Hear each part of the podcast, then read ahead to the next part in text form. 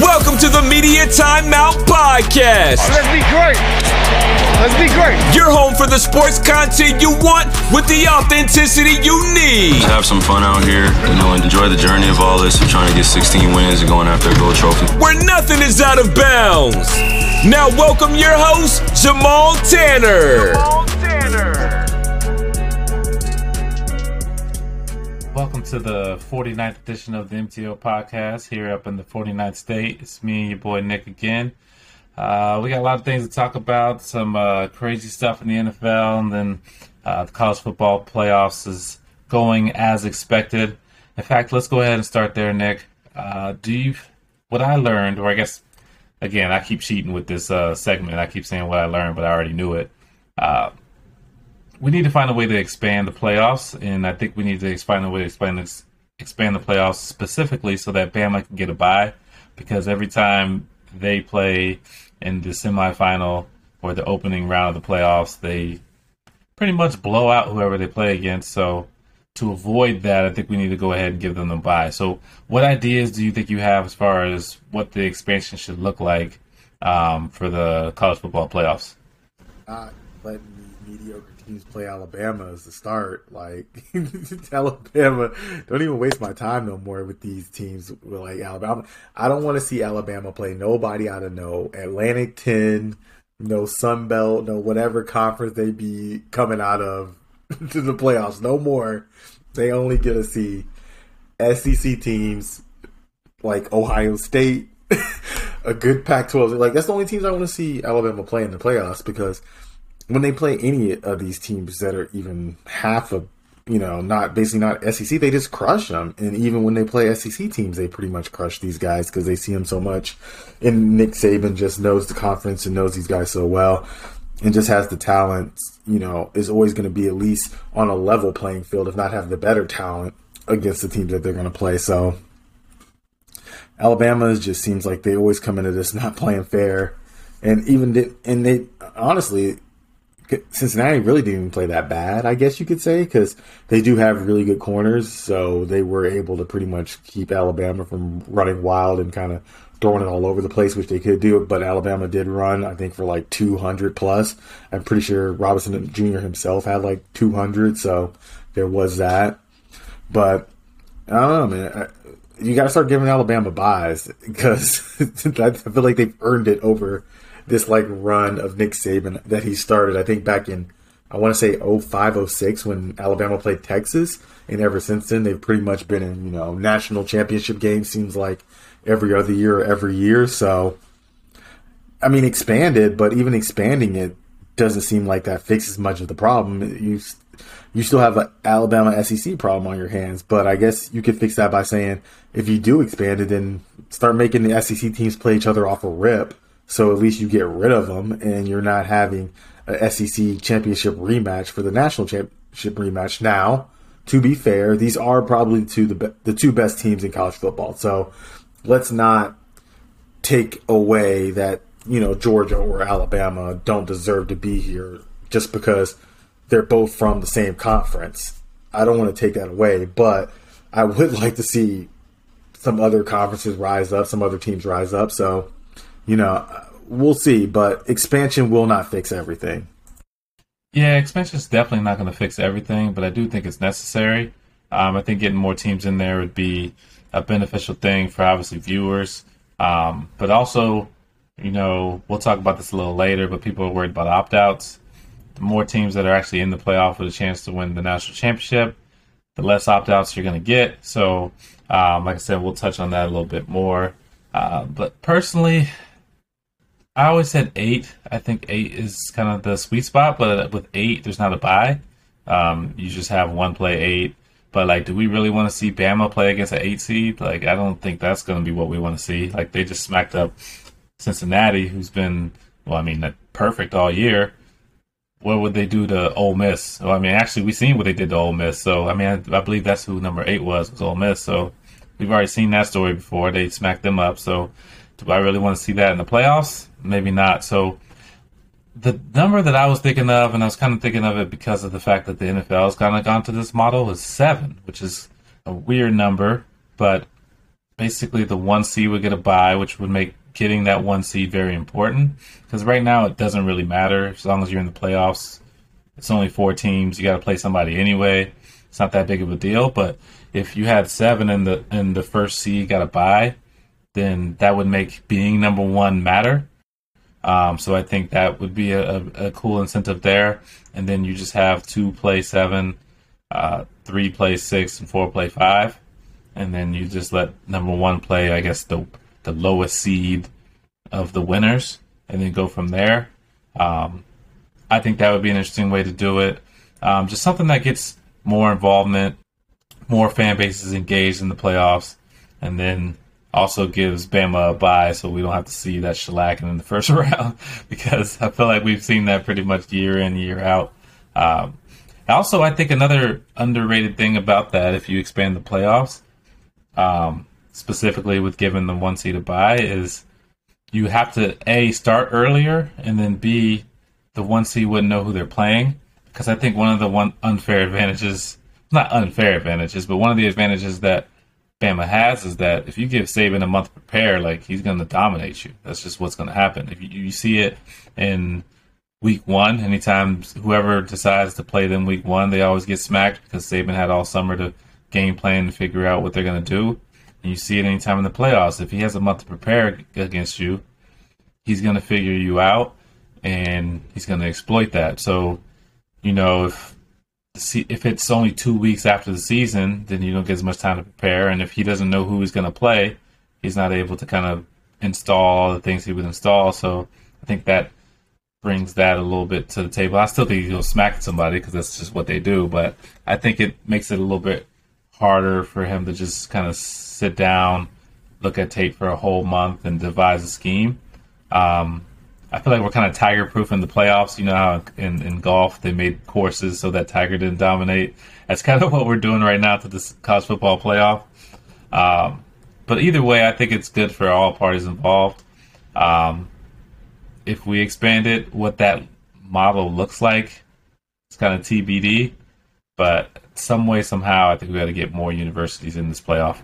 I think if I was a small school having to play like, or not a small school, but a smaller school like Cincinnati, uh, having to play Alabama in the playoff, I think I would just have a whole new playbook. Like I'm not running any play that I've ran through the season against Alabama. I'm like, nope, we're running all new plays. We ain't running nothing they've seen on film. Like everything's gonna be fresh because, it, like you said, you give him a month, like he's damn near unbeatable. So what's the point of even running these plays? You might as well run all new plays. You might as well run up a whole bunch of like, or keep like. Uh, like if you feel like halfway through the season you're getting better and you might end up in the playoff, just keep some plays. Don't even run those plays. Like just keep them plays for a rainy day. You got to see Alabama, and you got them plays ready to go. So you gonna come out in the Wing-T, huh? Like you gonna come out doing some, some Georgia Tech stuff from back in the Paul Johnson days, huh? I mean, that's your best bet is doing something different because if you do what he's seen on tape, then it ain't gonna work out for you. Because I mean, Desmond Ridder to me is an NFL quarterback, and he looked real average against Bama, and that's because I mean, like I said, you give Nick Saban that amount of time, then that's what's going to happen. So another thing, like I said, we'll just hit hit on it now. Um, that's the only way to kind of help with opt outs. It's not going to stop it because the next thing that I said I learned is that opt outs are going to get worse. They're not going to get better. So all you, all the Kirk Herbstreits in the world that get so upset and get so mad at that, you about to get madder because it just doesn't make much sense for these players to play in these games when they've already built their resume to such to where they're going to make a lot of money.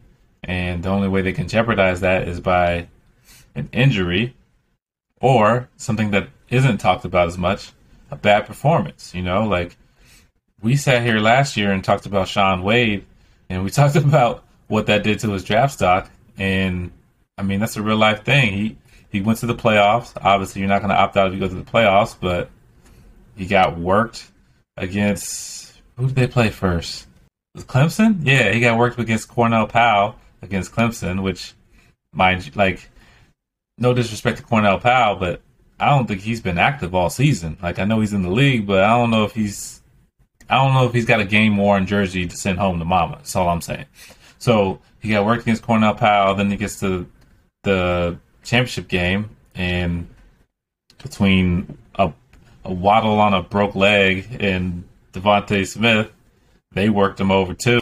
So he went from like a second round pick to I think he what he went like six to the Ravens or something like that. So he lost a lot of money by playing in these games. So it makes sense to me for players to opt out. I don't know why it bothers people so much. If they're like, if you got millions of dollars on the line and you feel like this is the best way to maximize, I don't understand why that pisses people off. It don't. It just doesn't make sense to me, and it'll never make sense to me. And Herbstreit's wrong for that. I know he works for ESPN. I know ESPN owns all the bowls, so he might have he might have made a bonus check just to come out and say that. They might have slid like another fifty G's his way. They're like, we can give you this little bonus if you go talk about why people shouldn't opt out. And then Joe Tessitore was like, hey, can I get it on that bonus? And did the same thing. I, I just don't understand it, and I, I don't. To me, it's bullshit that they even saying this shit. Because I mean, these guys clearly love the sport. They put their body on the line, and they do it for mostly free. I know NIL's a thing, but that's not. It ain't a salary. It's not the same as a salary. So they do it for mostly free, but then now they're gonna question whether or not they love it. It's just it's a ridiculous thing. Nah, man. I yeah, it was yeah, it was crazy when he as soon as he said it, and then Desmond hopped on, and I was like, wow, we really gonna do this? But you know, it's it's what they do. It's I feel like it's what a lot of guys in the media like to do. They like to always pounce on the athletes, especially the young ones, the ones that ain't really got nobody, you know, sticking up for them and got their back. You know, we like to always peg, you know, agents and you know managers or whatever as the bad guys, but sometimes you need those guys in your corner to give you sound and good advice. And a lot of these college guys are getting good advice by missing out on these bowl games and preparing for the next level. You know, that is what's gonna that is their livelihood. That's what's gonna get them paid. That's what's gonna make their money. That's just what's gonna have them set for life. So when you're talking about you know millions that are involved, you got to do what's best for you. You know, not everybody comes from a great background where they can you know go to a bowl game because of the love of the game. So I can, t- you know, tell them I got the bowl swag and I went to the, we went bowling with my team and we had fun activities that we did and team bonding activities before the bowl game. Like, man, don't miss me with all that, man. Like, and I know that's what they do because they show the video footage of that crap every year during every bowl game. They show the teams together doing this dumb fun stuff like bowling. You could take you can go bowling any day of the week. Like who, who cares? Like all these millions they make off of bowl games and they take them bowling. Like ooh, here's some pizza, guys. You guys want some pizza and bowling? Like come on, man. So it, yeah, man. It's always the dudes on TV making millions, always spewing the guys who don't make millions to go out there and play football for you know pennies on the dollar basically still and you know so i'm always going to be for the guys you know doing what's best for them to get this money and they got to you know nobody's like these coaches ain't looking out for them. These coaches looking out for themselves. You see they going to the you know next place to get the paycheck and i don't blame the coaches too. I'm not i'm nothing for them. I'm for everybody going to get this money. So let's just let's just say keep it what it is and you know dudes want to go play in the bowl game for the love and their crew and you know play with their boys albeit you know like matt corral did you know good for him. You know he ended up getting hurt. Hopefully that's nothing serious. But for joe test during that game to be like oh, you know, kind of going on the Kirk Herbstreit and being like, oh, look at Matt Corral. He wants to be out here. And y'all, and now my man's hurt. Like, who, like, who knows where he might get drafted off of that? Like, who knows what his injury is? Like, yeah, it's negative, but what if some NFL teams is like, uh, I don't know, maybe that's your, in- you know, you just never know. So, I, you know, everybody is for their own opinion on that, but for the players at least, they got to do what's best for them. Nobody is going, I feel like nobody's to have your back especially on the collegiate level in college football, you got to do what's best for you. And if you got agents or talent evaluators, whoever it is telling you you're going first round or even high second round, I say skip it, man. You can't risk it. You you it's too much money on the line to be risking it. Like it, it kind of made me think of I was in college and I was taking a Spanish course and I was doing really well in the Spanish course and my teacher told me that even if I didn't take the final, I was still going to end up it with an A. So I was uh, A was already wrapped up. So I skipped the final because I'm like, what's the point? Like I came here to get an A, the A is in the bag, there's no point for me to even be here for this final. Like, why would I waste my time on that? And no one questioned whether or not I loved school or valued my education or anything like that because they were just like, okay, well, I mean, it makes sense. So applying that to these college kids, like, let's use a Kenny Pickett, you know, he came back for his senior year to improve his draft, draft stock. He came out, he broke records for Pitt, you know, he led them to an 11, 11 win season.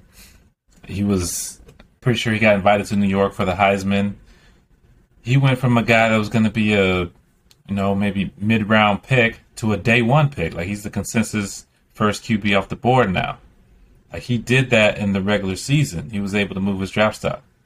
There wasn't nothing he was going to do in that bowl game that was going to change that. So at that point, you've already got your A.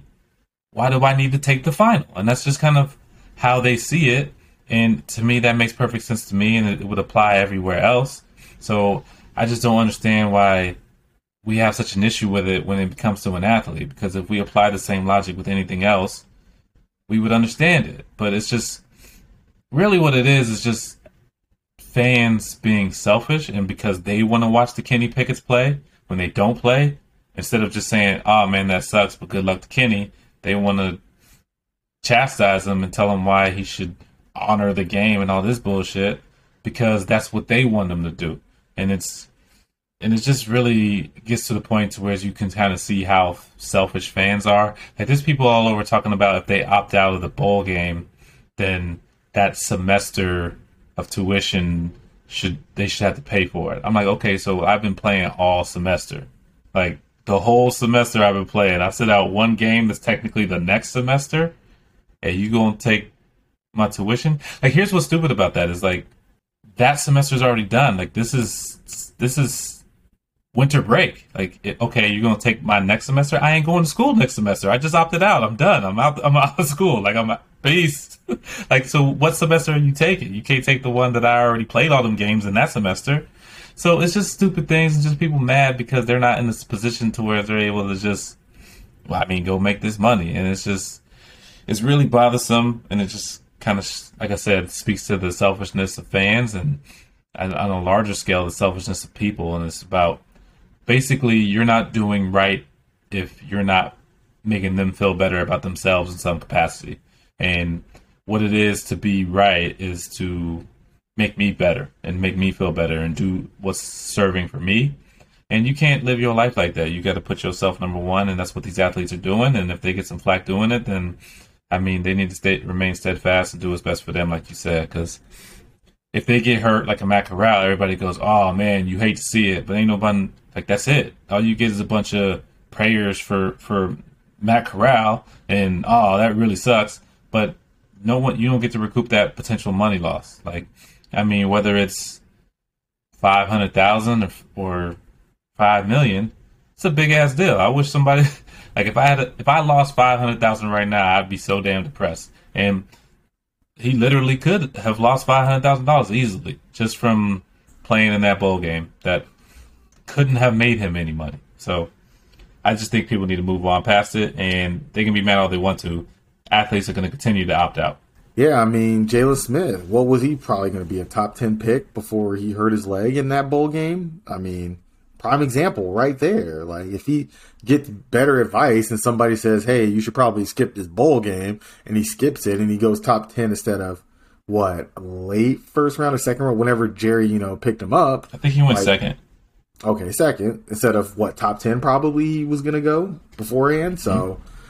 I mean, it it does happen. Like you could say, "Oh, it rarely happens," but okay, it happens. Like it's still a thing. So you know, like you said, do what's best for you, man. You, you, can only make your your own best decisions. Don't you know? Let nobody force you into that. You gotta, you know, you gotta get this money if it's there for you.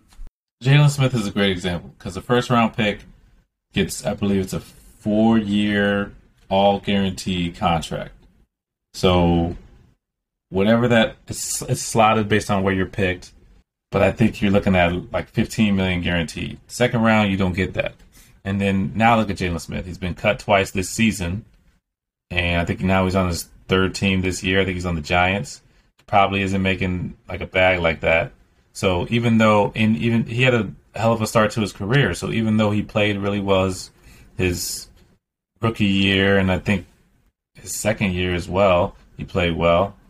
Now he's not making that kind of money, and he ultimately forfeited that kind of security by playing in that bowl game. So, like, this is the examples of things that can happen to whereas even though he's good enough to make a bunch of money in the NFL, injuries happen. So it happened in college, happened again in the pros. He slowed down. Dallas cuts him. Green Bay picks him up. They cut him. And now he's making probably league minimum somewhere where he would still be in his guaranteed four year, $15 million contract had he not played in that bowl game. So I get the fact that they're saying that these are ones, twos examples, but these players in particular that we're talking about and that are opting out don't have anything to gain. Like they're already kind of locked into where they're at, so they they can't. There's no upside to it, so it just doesn't make sense. Because I mean, we're talking about Matt Corral.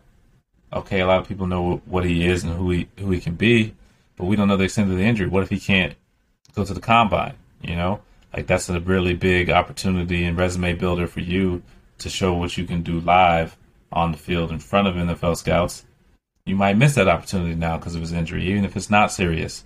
So it's money, man. Like the difference between going 10 and going 25 may not necessarily affect your whole career, but it affects your initial checks. You know what I mean? Like that's a two, three million dollar difference. And who the hell am I to scoff at a two, three billion dollar difference? So it's just I don't know. I don't understand how people can tell you that I'm supposed to be honorable and forfeit potentially millions of dollars. Like, I'm not that good of a person. I'll tell you that right now. I, I feel like I'm a pretty good person, but I ain't forfeiting two to three million just because other people might get their feelings hurt. I'm tell you right now, I'm good with my job. Love the people I work with. Somebody offer me two, three million and I gotta walk out. I'm walking the fuck out. I'm tell you that. I'm tell you that right now. I'm out. Sorry. Hope y'all have a good life, but I'm out. So I don't understand how other people blame them, but that's just what people do. Uh, what else did you learn from this week's sports, Nick? I learned that I have to apologize to somebody in the NBA, and that somebody is Mr. An- I'm gonna call him Mr. because I'm putting respect on his name, Mr. Anthony Edwards. He might actually, you know, love basketball a little bit, as Kirk Herbstreit would say. Cause uh, my man's out here balling. He out here hooping, hooping. And you know when the early reports of him not really, you know, seemingly like he wasn't interested in basketball, might have been more interested in football. I was a little concerned, but you know he out here hooping and doing his thing for the Timberwolves. You know they they I they not the you know the best team in the league, but he coming along. He he like a big brother to KAT man. He seemed like he older than than KAT. He got to like you know, have that dude's back. And I'm like, yo, ain't you the younger dude? Like, you just got in the league like two seconds ago. But, uh, nah, man, I'm just, you know, the young man's hooping. I, you know, I, I give my apologies when I'm wrong. You know, when I'm right, I, I, like to gloat and I'm right. But when I'm wrong, you know, I'm gonna tell you I'm wrong too, and you know, give you your props. So, Anthony Edwards is definitely balling. Uh, props to him.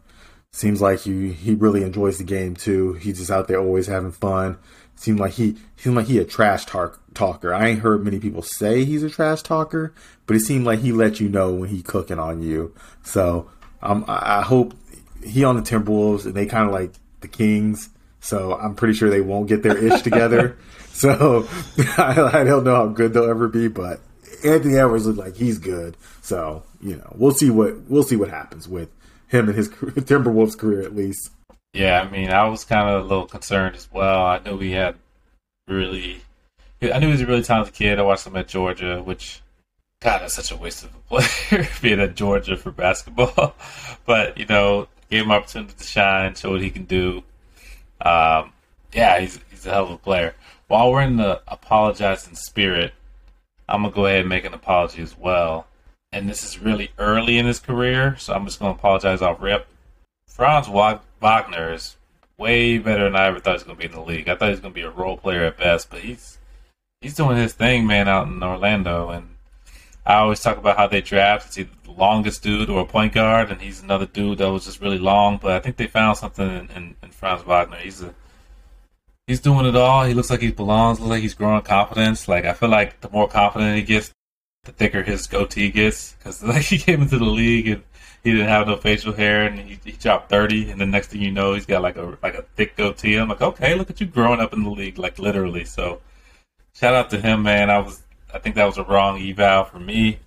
I didn't see it. I see it now. So, I, I was gonna just talk some trash about the fact that you were wrong about Anthony Edwards, but I figured I'd go the other way and just use this opportunity to also say that I was wrong about Franz Wagner because uh, he, he's doing his thing, and I, I wasn't I wasn't convinced.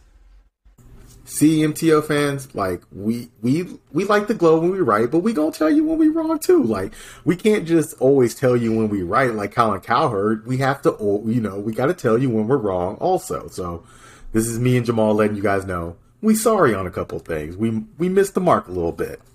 Yeah, we don't do it often because we're not wrong often, but when we are, we just we will let you know. Yeah, yeah, yeah. Don't get used to that, but you know. All right, so we kind of buried the lead a little bit, given uh, what has happened and transpired in sports today. Um, I know you guys have seen it. If you're listening to this podcast, and you damn sure have seen what happened with Anthony and Antonio Brown. My man walked out on the Buccaneers. Side note, he also walked out on my fantasy team in the championship game. That's okay. We won it without him, just like just like the Bucks did. We won it without him. You know, we didn't need him. But back to the subject on hand. I learned today that Antonio Brown is done playing NFL football because there's no way he recovers from this. Uh, what was your takeaway from what you saw in New I guess New Jersey, I guess technically, but at the Jet Stadium. Man, um, one of the craziest things I've ever seen, I guess, during a like a game. I I'm trying to think like all sports. I can't really remember somebody quit. I mean, what was old boy Vontae Davis? Didn't he quit like at halftime? I think. Uh, but we didn't see him like taking off his gear and like leaving. We just got the report like my man said, "I'm done." Like he was like, ah, "I'm good. I'm just gonna go on home." and was that on the road too? I can't even remember. Like, I don't know if I think that was a home. home game. Was it okay? Okay, thankfully that's a little bit smarter. Like my man AB quit on the road, which I don't think is smart, but whatever. You're rich, you can get a flight home, uh, so you're not gonna have that problem. But uh, yeah, no, it was just bizarre, man. It, but it's AB, so like it's one of those things where like if it was somebody else, I would be like, wow, that's really bizarre. But then you told me who the person is, so it's like, yeah. It's like the Alonzo Mourning gif. Like you should get yeah. and then you're like, uh, yeah, I get it. So yeah, man, like you said, I don't yeah, he, he ain't making another roster. Like nobody's taking this on unless you're Aaron Rodgers and just want to see how far you can push it with the Packers, I guess. But other than that, I can't see I can't see my man making another team.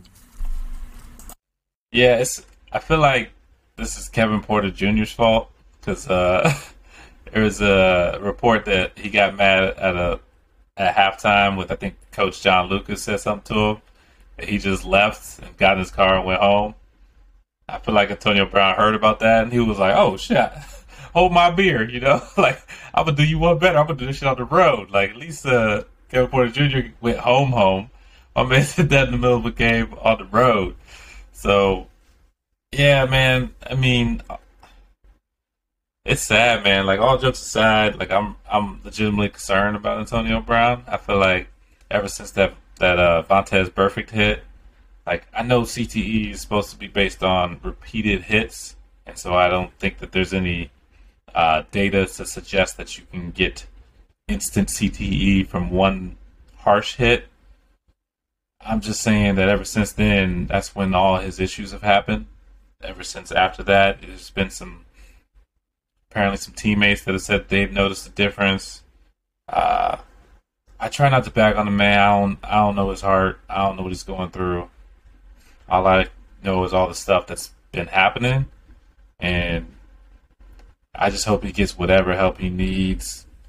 Because I mean, right now, this he's headed down a path to where you're going to read a really unfortunate report here soon. You know what I mean? Like this reminds me kind of the Chris Henry thing, um, the, wide receiver out of West Virginia that went to the Bengals.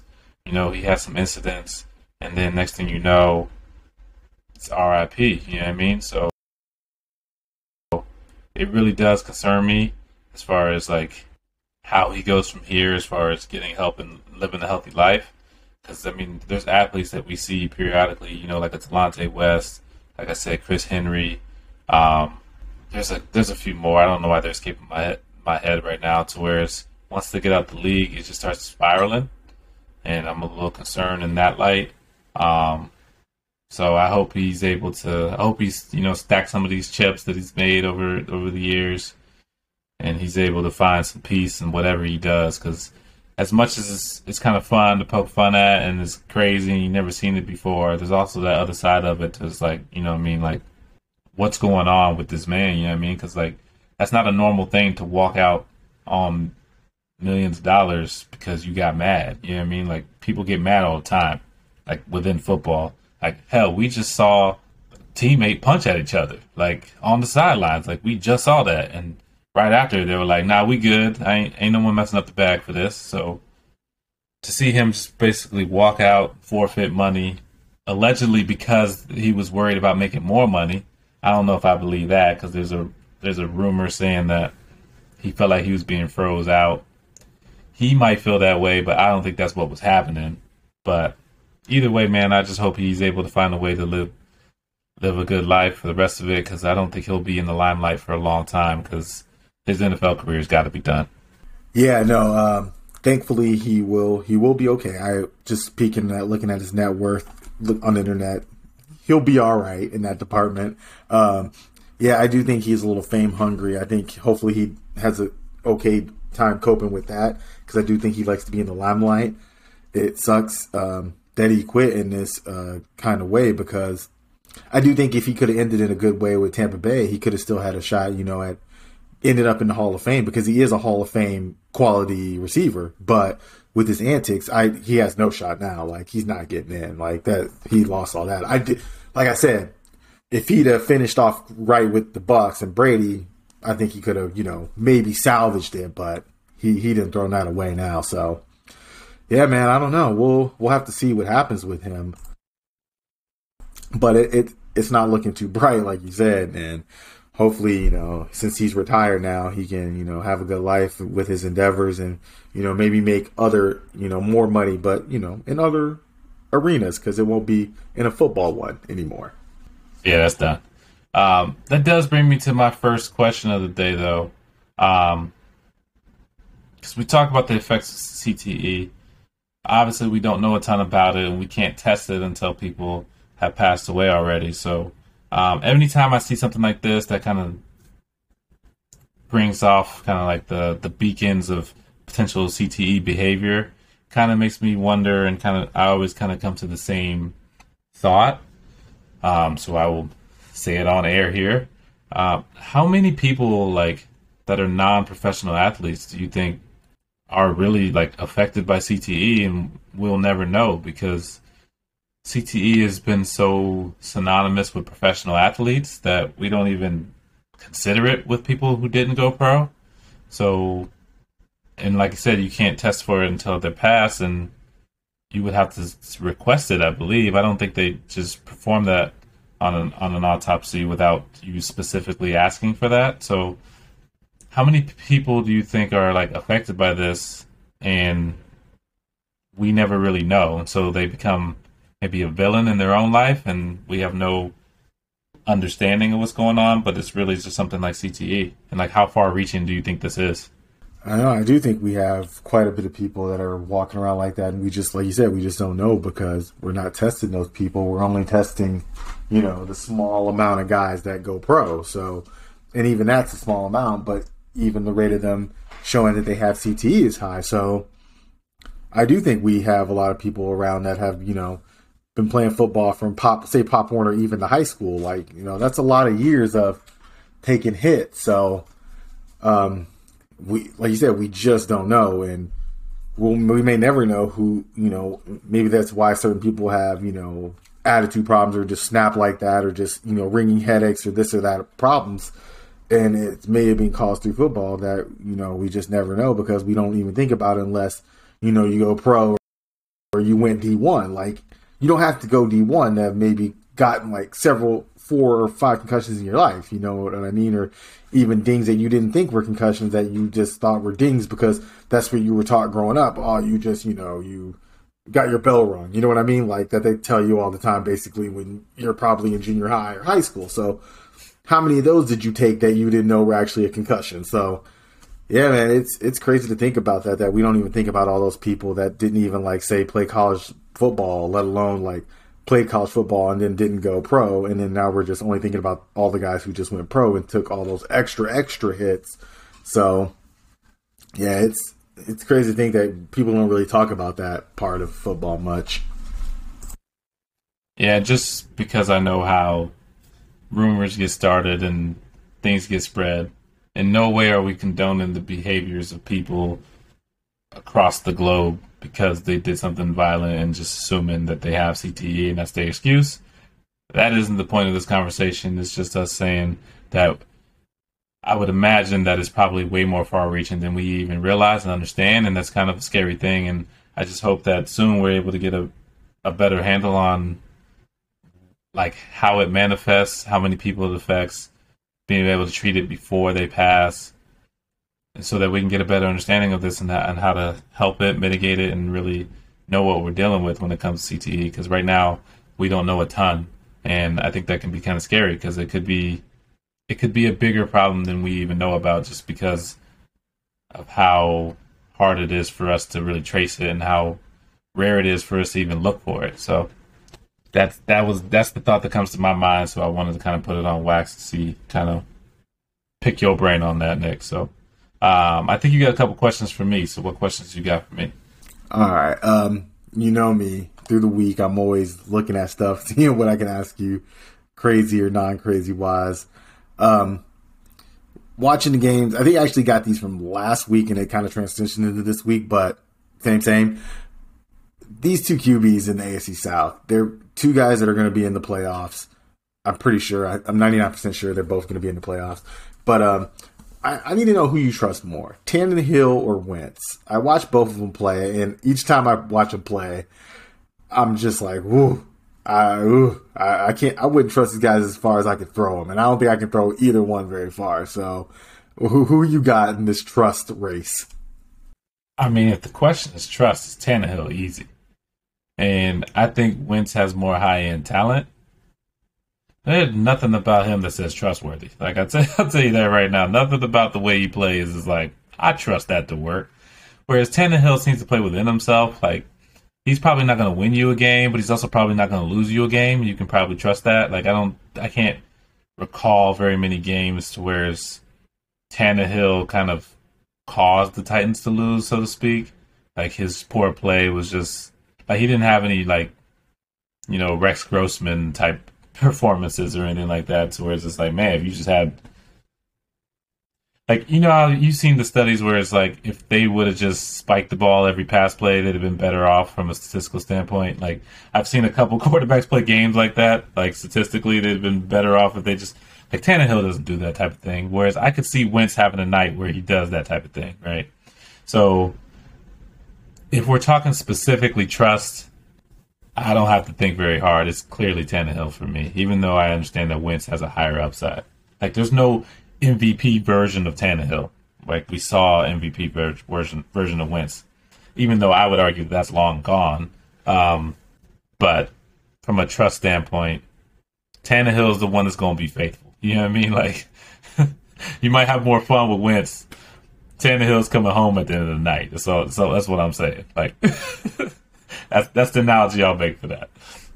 Wow, Wentz is a thought. All right, I'll have to remember that. Uh, I feel like I keep talking about this team every week, and I'm picking on them, and I'm not trying to pick on them. I, th- I think I honestly keep asking the question about this team because they're not far away, and their problem is real. It's real fixable if they just would fix it, and that's the Steelers. And my question is, how do they fix the QB issue? Like, or is it is it is it draft or like what is it specifically? Like, we now know that Big Ben is openly talked about basically tomorrow being his last home game at Heinz Field. I don't know if that means either with the Steelers or with you know him playing on another team. I don't know what team would even want him. But basically, it's the end with the Steelers. What are they? What are they going to do? What would you do? You're the GM. What are you doing? So if it's what I'm doing, first thing I'm doing is trying to figure out what the package for Watson is. I know my fan base won't like it, but once he starts winning games, they'll be fine. Um, so that's the first thing I'm doing. Once once Watson ends up in Miami, um, I call Seattle and be like, "What y'all want for Russ?" And if that doesn't work out, really, all I, I the biggest thing for them is they need someone who can push the ball down the field, and they need somebody who can really make some plays with his feet because their offensive line really isn't that great. So I don't think that's a super high bar because uh, I don't really think they need a great quarterback. They just need better than Ben's watched as, um, and they need a, a, little different style than Ben. Because like obviously Ben, there was a time when he was a really great quarterback, but I mean, Father Nature's un- I mean Father Nature, Father Time is undefeated. Father, that's how bad the weather's been in Fairbanks. I keep thinking about Mother Nature because she she's been wreaking havoc on us this whole week. So you're like Father about... Nature, help out somebody, help me. I'm like, speak some sense into your wife. Uh, but no, uh, Father Time, like he, he he gets us all. So I mean, Ben Ben is uh completely washed. He, he's is he is done. So really, if they if they get somebody who can, because I mean, you think about it, they have really good deep threats in um, Johnson and Claypool. Uh, when Juju comes back, they have you know that possession receiver Najee Harris um, is a really good running back. But really, I think Ben stunts them because if you don't have to worry about them taking like anybody taking the top off the defense, then you can put eight in the box because you ain't you ain't worried about that. Like you can stop Najee, even if Claypool beats you deep who gonna get it to him, right? So I really think I'm talking a lot. I guess my first thing is Watson and then Russ to see what I can get from there. And after that, like I think they could really be fine with with a guy in the draft. Like if you get a Matt Corral or um, even a Desmond Ridder or Malik Willis. Like if you look at their core, the core is pretty young, so it's not like you got to worry about matching windows. Like the oddball is Ben because he's the old one. Uh, but Johnson isn't old. Claypool's not old. Juju's not old. Najee's a rookie. So you could build around a rookie quarterback. But like you said, I think they're so close that I would try to get a veteran that's established because I think they can win now. Um, but if that doesn't work out, I would probably just try to draft a quarterback and extend the window, right? Like I don't think they would win a championship immediately if they got a young quarterback, but I think that extends the window and buys them more time to uh, maybe build a better offensive line and, and win that way. So, kind of off of the question, I got like a one B question for you. Every I know every I know everybody knows that I'm the Mister Blow It Up guy. And, and I want to ask you, you know, this question. And I'm not ask, I'm not saying a blow up, maybe like a minor, you know, demolition job, like a little minor blow up would you maybe consider trading Watt to get extra picks in this draft? Just be- and I'm only saying that just because he's. Not, I'm not saying he's not still good. I know he's very good, but we know Watts. They don't get healthier, and it seems like he's starting to pile up some injuries. And if you can, you know, Bill Belichick this and you know sell while high, would you maybe consider that if you're the Steelers, or you just like you said, you you think your quarterback away? To me, this is more of a move if you don't get an established QB. If you have to go through the draft and get a younger guy that's still going to probably take a few years to kind of get it rolling, I would say, unless you maybe hit on like somebody ended up being a Burrow or a Herbert type, then you're probably going to be, you know, a little bit further down the line with your core. Do you consider that, or do you just say, no, we just hold on to Watt and just, you know, kind of see where it goes from there? I mean, everybody got price, right? Like, I mean, I'll consider it with the right price, but I think in general, I probably hold on to him because I think, let's say you do have to go the rookie route. One of the best ways to alleviate some of the pressure off of a rookie quarterback is having a good defense, whereas you don't have to go score 35 to win, you know, and if there's anything the Steelers have proven this year is they don't have to score 35 to win. They score 20. They score 20 every week. Sometimes it's good enough. Sometimes it's not. But um, I think having that security um, really helps the rookie quarterback in their development to know, like, hey, I don't have to be a superhero. You know, this ain't college no more. I don't have to carry my team. I can just make the right play and be fine. I think you can build confidence that way in a quarterback.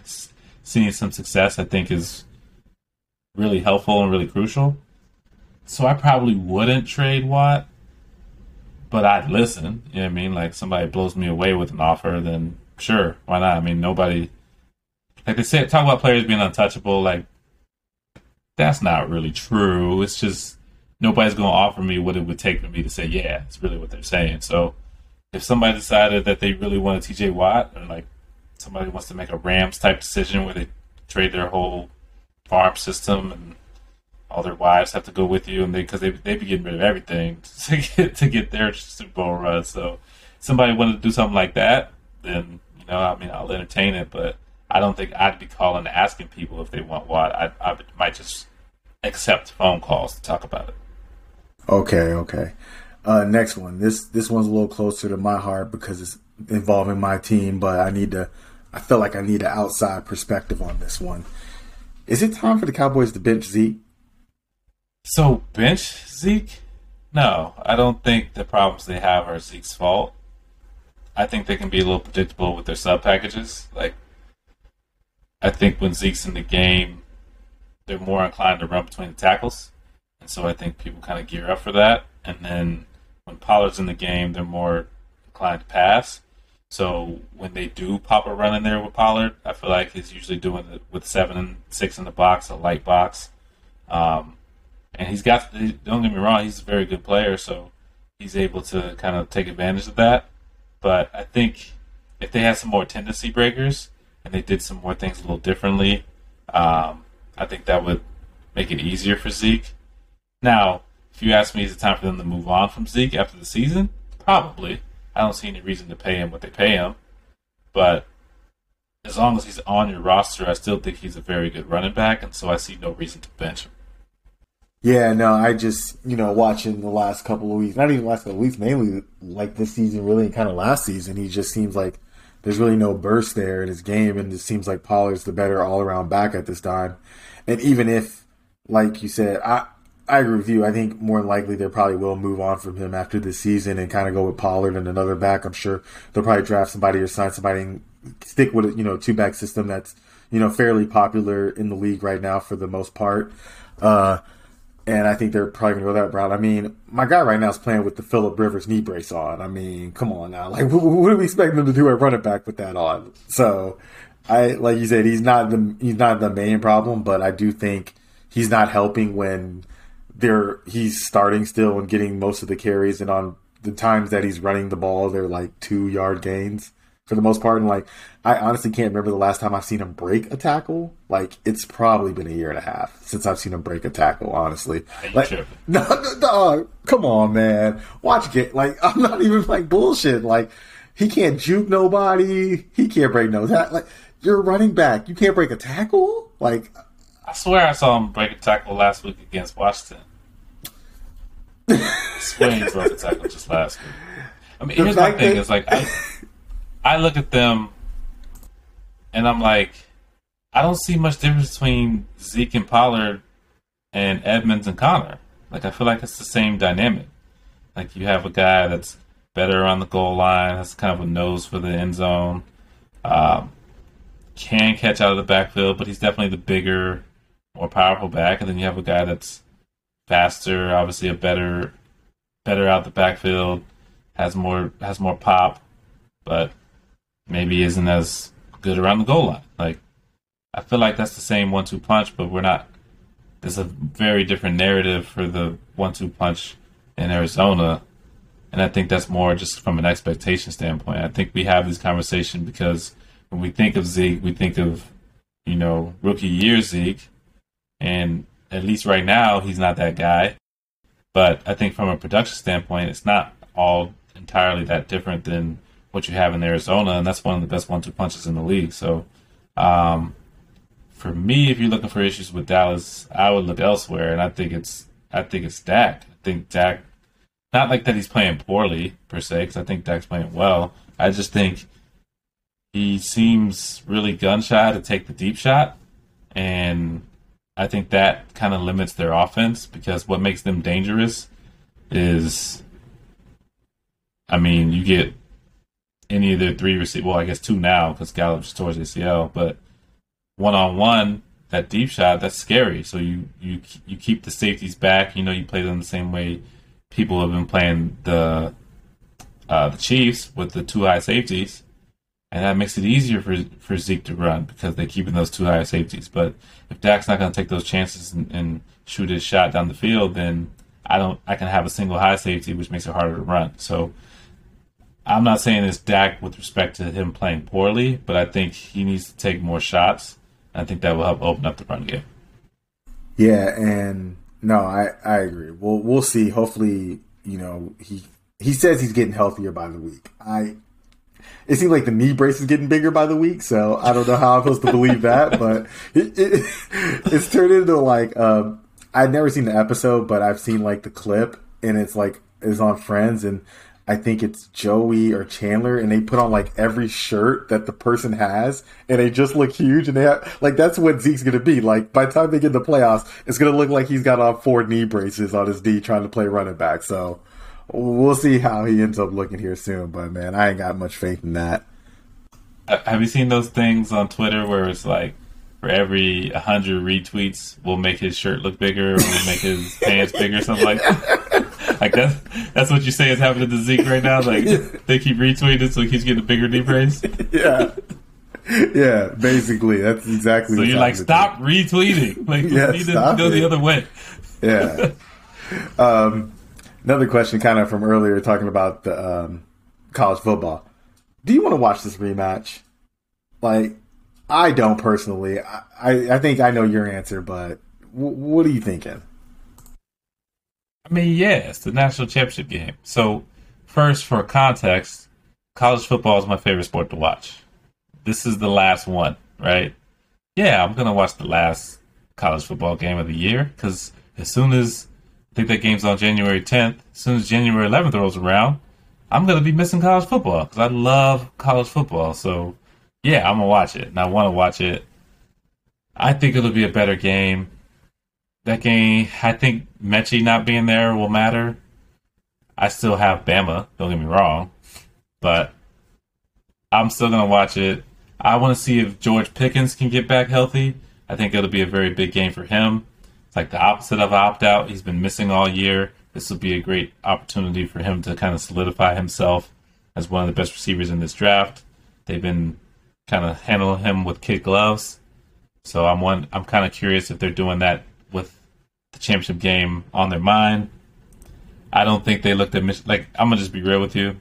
I don't think they looked at Michigan as a threat, so I think that's why they didn't play Pickens because he played he played more in the conference championship against Alabama than he did a month later in the semifinal against Michigan, and that's coming off an ACL. You would have thought the month of rest would have gave him more playing time, but I think they were like, we don't need you for Michigan. We good. You just you just keep healing, and we'll see you in the championship game. So there's some matchups I want to see, some player evals, because you know me, like I'm I'm already evaluating players, and after the season ends, I'm gonna already have a list of my top tens in each position. Like this is you know it's starting to rev up to my time of the year with this draft talk. So yeah, I want to see it's another it's another eval point. It's the last college football game. I think it'll be a good game. So I'm I'm locked in.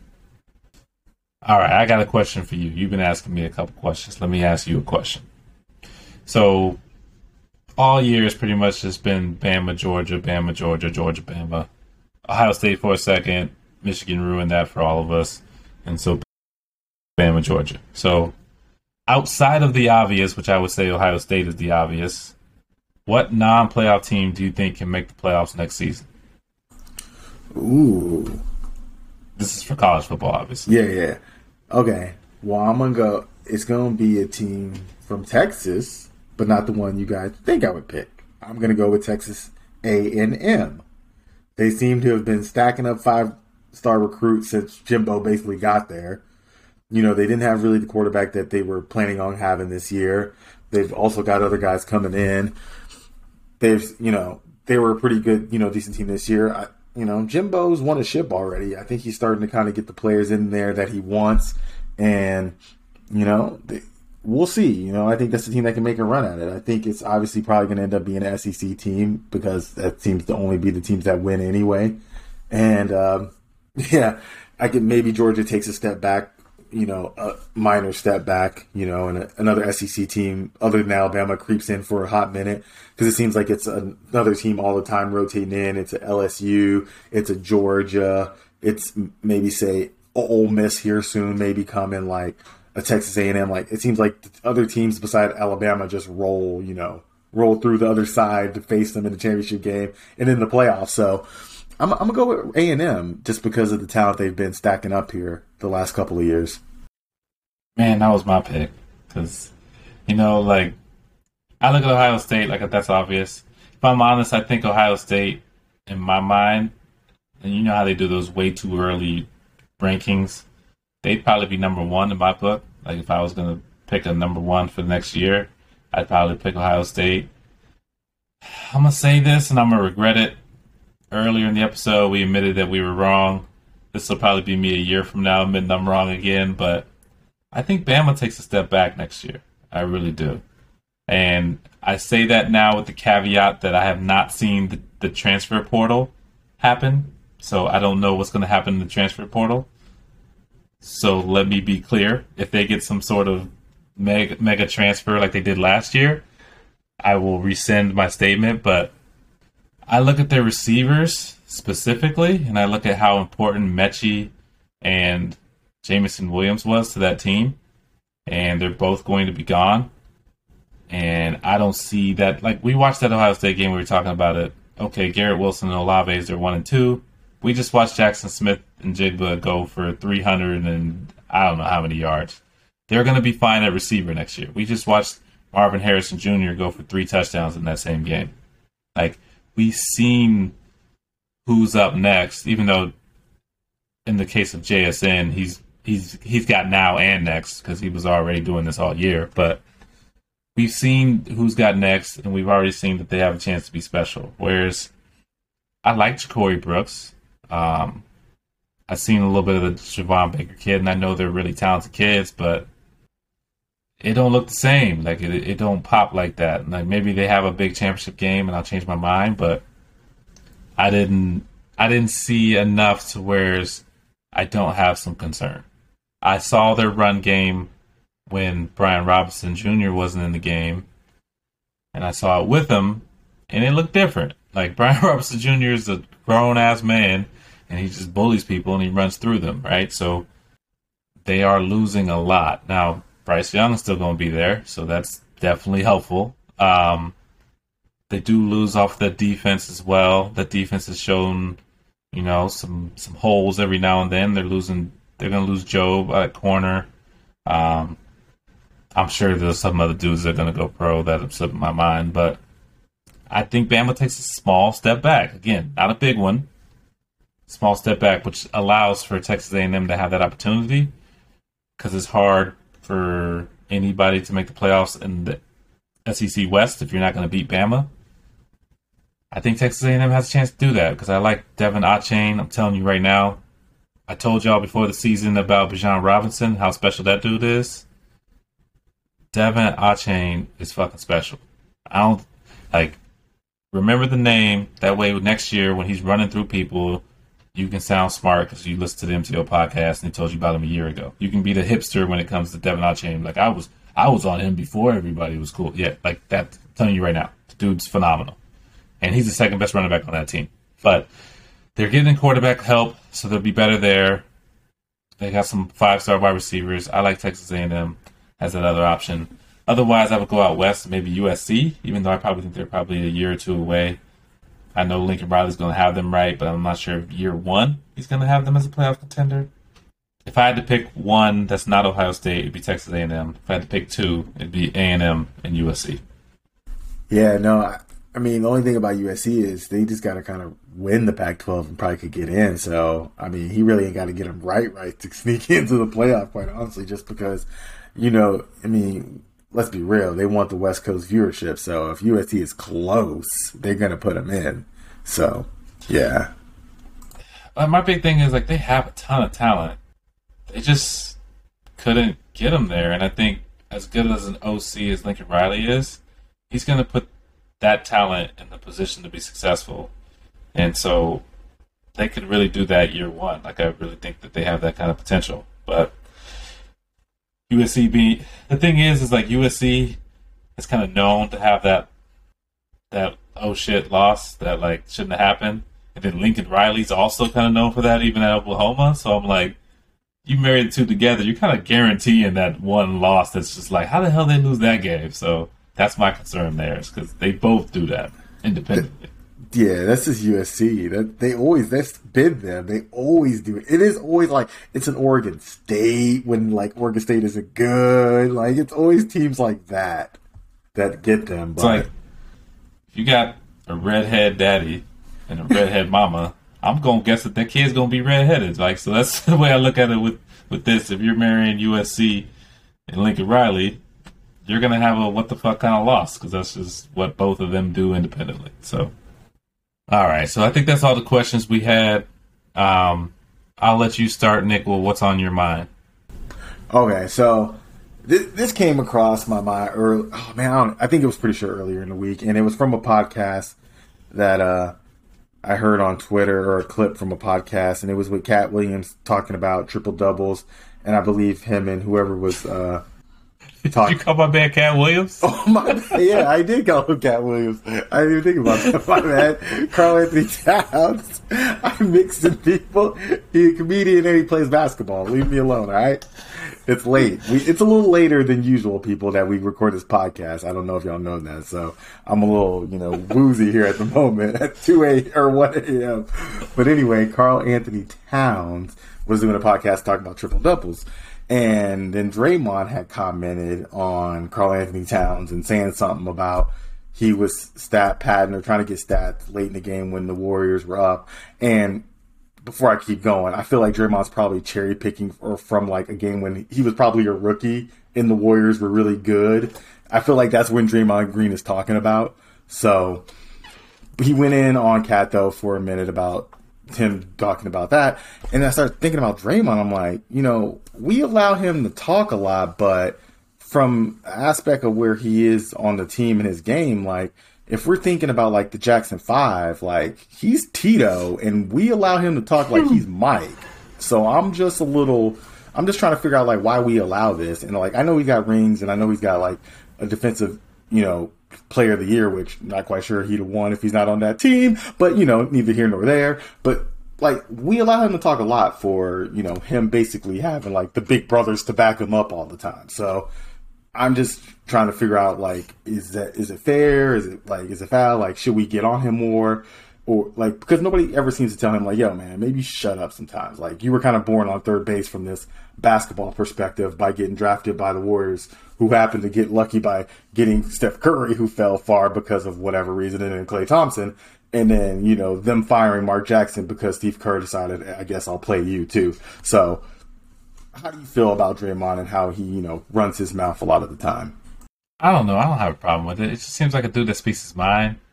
I mean, he's obviously talking about KAT, but I think he's more trying to come to the defense of Russell Westbrook than he is really trying to denigrate Karl-Anthony Towns. So, I mean, he talks a lot.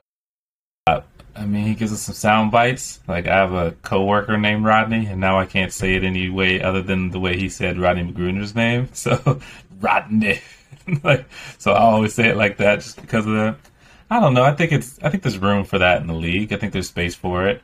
Um, I think the way he plays kind of gives him that latitude to be a talker um, because he's so defensive minded. Because he's a basketball tough guy, so to speak. I don't know his personal life. I don't know if he's tough in real life. Probably is, but I don't know him like that. I would imagine so if I was going if I was a betting man, but I don't know. You know, he plays hard. He does the dirty work. That's generally the person that we allow to talk a little bit. Is the guy that's kind of going out there busting his ass, doing things that not everybody wants to do. And so, since that's the way he plays, I think we give him that latitude. It don't. He does talk a lot, and he does.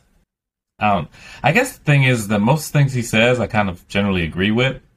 I'm not sure how I feel about this whole Karl-Anthony Towns part, but usually when he speaks and he's talking his shit, I'm like, yeah, I, I can co-sign that. So maybe that's why I let him talk is because a lot of times I'm like, I think you wanted something there. So I don't know. I don't have a problem. I don't generally have a problem with people talking specifically because usually he's talking in defense of NBA players um, in general.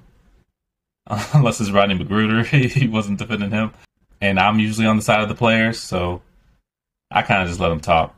I do think that kind of advances his legacy because I think in a lot of ways his his mouth mixed with his rings kind of elevates his resume as a basketball player probably farther than his actual game does. And I don't mean that in a negative way because I think he's a really good player, but he gets in the Hall of Fame conversation a lot, and I'm like, I'm not sure what he does on the court really rises to Hall of Fame level. I mean, like it took Chris Webber a long time to even get this Hall of Fame, and that's not the same stratosphere of basketball player. So, um, to your point, I do think the way he talks does kind of amplify his status as a basketball player. But in general, I don't have an issue with it. I, like I like Draymond Green. I don't mind him talking. I I find him funny generally, so I'm good with it. Okay, I, I was just wondering because I was like, man, my man do a lot of talking for not really being the lead vocalist. Like he not even like the the drummer, like who's really nice in the background. Like he the third, he like uh dang, I don't know the Beatles real well, but who's my man who's the third dude? Like not Paul, not um, Lennon, but who's the third? Is it Ringo Starr? I think. Who's the dude we kind of know because there's a fourth dude that Ringo nobody talks Starr about. is in the Beatles. I don't know if that's who you're referring to right now because I don't know the Beatles like that, but I yes, do know that's who he, he is. is a Beatle. Yes, he is Ringo Starr. Like, yeah, you're a Beatle, but like you ain't you ain't Lennon and you ain't McCartney, boy. like, so chill that shit out. I uh, he's Ringo Starr. I'm gonna remember that. Like I'm I'm about to brush up on my Beatles uh, knowledge so that I can. Uh, yeah, he's Ringo. All right, I'm good with that. So the only thing that's on my mind before we get to bring it home, and like you said, I, I follow college sports, specifically football, very closely. And tis the season for people to transfer. The transfer portal is live. Um, personally, I'm all for it, but I'm just starting to get a little frustrated, or I guess I lose empathy for the guy who's five star. Went to the biggest scholarship offer he had, right? Got recruited over or, or just outplayed, decides to transfer. By all means, go transfer. And then he does the shit again and goes to the biggest offer he has and then doesn't play again. And it's just, you see it all over college football and college basketball year in and year out where they just pick the, like, whatever school is kind of presumed to be the biggest, they just go to the biggest offer they have. And they never play because they're not the only ones with that idea, but they just so happen to be not as good at the sport. And it just gets so frustrating. And I know a lot of it has to do with the fact that I'm a Virginia Tech fan and a lot of these uber talented kids could come in and be a star and be beloved and probably get a statue, but instead they go to Duke for basketball and never get heard of again, or they go to Alabama and end up being the fourth string quarterback or whatever. And it's just so frustrating to me that they do it to themselves because really, like we were just talking about opting out as a way to protect the bag and find a way to get millions on the line. These college decisions also can play to getting millions because as much as the NFL will find you if if you've got talent, you have to be on the field. They ain't finding you at practice. They're finding you in the game. So you got to put yourself in a position to where you're going to be able to show what you can do and potentially make this money. And a lot of kids just, I don't know, it's like they forget what the goal is and okay, you got some nice swag because you went to, you know, you went to uh, Michigan and they got the Jumpman logos now, so you got some some blue and maize Jordans, but could have had them league checks instead. You, like, it just doesn't make sense to me. I'm losing sympathy for it, and it's just frustrating me. It's definitely hustling backwards, and we always talk about that. You never want to do that, so never want to hustle backwards. So all right, let's go ahead and bring it home. Like you said, it's late. I'm out here hogging the room. My wife wants to go to bed, but I'm in the way. So let's go ahead and get this bring it home done. Um, I know this was your idea, so I'm gonna let you introduce it to us. Yeah, so uh, we're gonna kind of go back to the AB situation. You know, um, he pretty much you know quit on his job mid shift, and I want to know what's your best seeing somebody quit mid shift at a job. Like, what have you ever seen anybody anything crazy happen? Like, um, what's the scene from uh, what is it, Half Baked? where my man's working at like Burger King basically, and he's like, F you, F you, F you, you're cool, F you. Like, that's basically what Antonio Brown did today. Like, is exactly what he did. So I don't have any stories where someone quit in that capacity, but I, I do have a. It's funny now, but it wasn't necessarily at the time. But someone getting fired, uh, we had a dude that I worked with that was kind of on his last straw for months. He was he was riding out that like people was just looking for a reason, you know. Like you have that employee that's like he messed up one more time, he up out of there. He finally got fired, and I can tell you the exact day. He got fired on August eighth, two thousand and seventeen. I can tell you that because that's the day that my son was born. That's why I can remember that. So my son was born and not 20 minutes later do I get a phone call from my man. He calls me. He's like, "Hey, you got time to talk?" And I'm like, "No, not really. I mean, my son was just born. I'm holding him for the first time ever. Uh, not really good time to talk, especially about work." And he's like, "Man, I just got fired." And I'm like, "Oh, all right. Well, we'll talk about that later because my son was just born. I just he just starts going off my man got fired for the dumbest thing ever. Like he, we had a product that was reserved for a customer. It had a had a sticker on it, like reserved for X person. My man took it off and sold it to somebody else. Right? We go back. We're like, hey, where's this at? Or not me. I was at the hospital, but they go back. they're like, where's this product? And he's like, I don't know. And they're like, you didn't sell it. And he's like, nah. It's like, we know you just sold one just a second ago. We watched you. The reason why we reserved this because it's the only one we had. You telling me that's not the same one? He's like, nah, I don't know what you're talking about.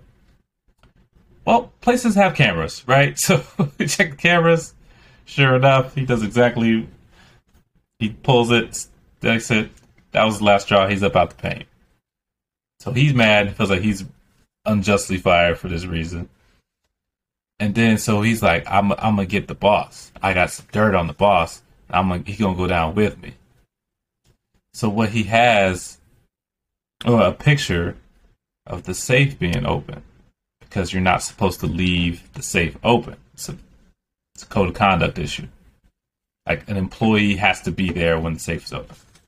So he has that picture and he sends it to HR. HR goes, How did you get this picture? He goes, I took it. So HR goes, Were you an employee at the time? He says, Yes. And, and HR goes, Well, then the safe wasn't unattended because you, as an employee, were there watching the safe. so his whole master plan to get somebody fired, he got himself in the way because he was the employee watching the safe. And uh, that was just when he told me all that, I was I was dying laughing. But that's my only fire story. I don't have a quit story, but that's that's the funniest fire story because he was really he really thought he was going to get the boss fired, but because he was the employee there, there was no violation. And I'm just like, how stupid are you? Yeah, um, mine is actually kind of short and sweet, like Antonio Brown's quitting story, because I'm not going to say the place because I'm still currently employed there, but it's in an airport. And uh, let's just say one of the employees one day was fed up with whatever situation was going on. My man let off a couple of F bombs, like I said, half baked style in the establishment.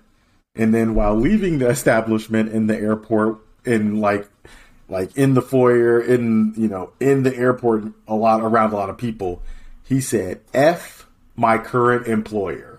basically out loud, really loud, to where everybody in the airport is looking around now, and now security is following you out to make sure that nothing else goes wrong. So that was uh that was pretty Antonio Brownish. I mean, he is he if all he needed to do was take off his shirt, and he was basically on that level. So I mean, I, that was pretty crazy, especially in an airport where they take everything seriously.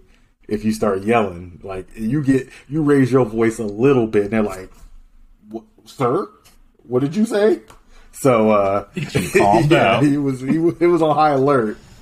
yeah, yeah, they don't they don't like it when you get a little rowdy in there. So it was that was definitely pretty crazy, and I hadn't really seen nothing like that before, especially in a place like that. So it it, it was it was out there. That's funny. That's that's that's that's clowning. All right, guys. Well, uh, I think it's time for both of us to probably head to bed. So I appreciate you guys listening. Um, hope you guys had a great New Year, great Christmas, great holiday, um, and I hope your 2022 is off to a great start. And we will talk to you guys next week. Thanks for listening to the Media Timeout Podcast. Mahomes looking to flip, takes it in for the touchdown. Be sure to follow us on Twitter at MTO Sports and visit our website, MediaTimeoutSports.com, for more content.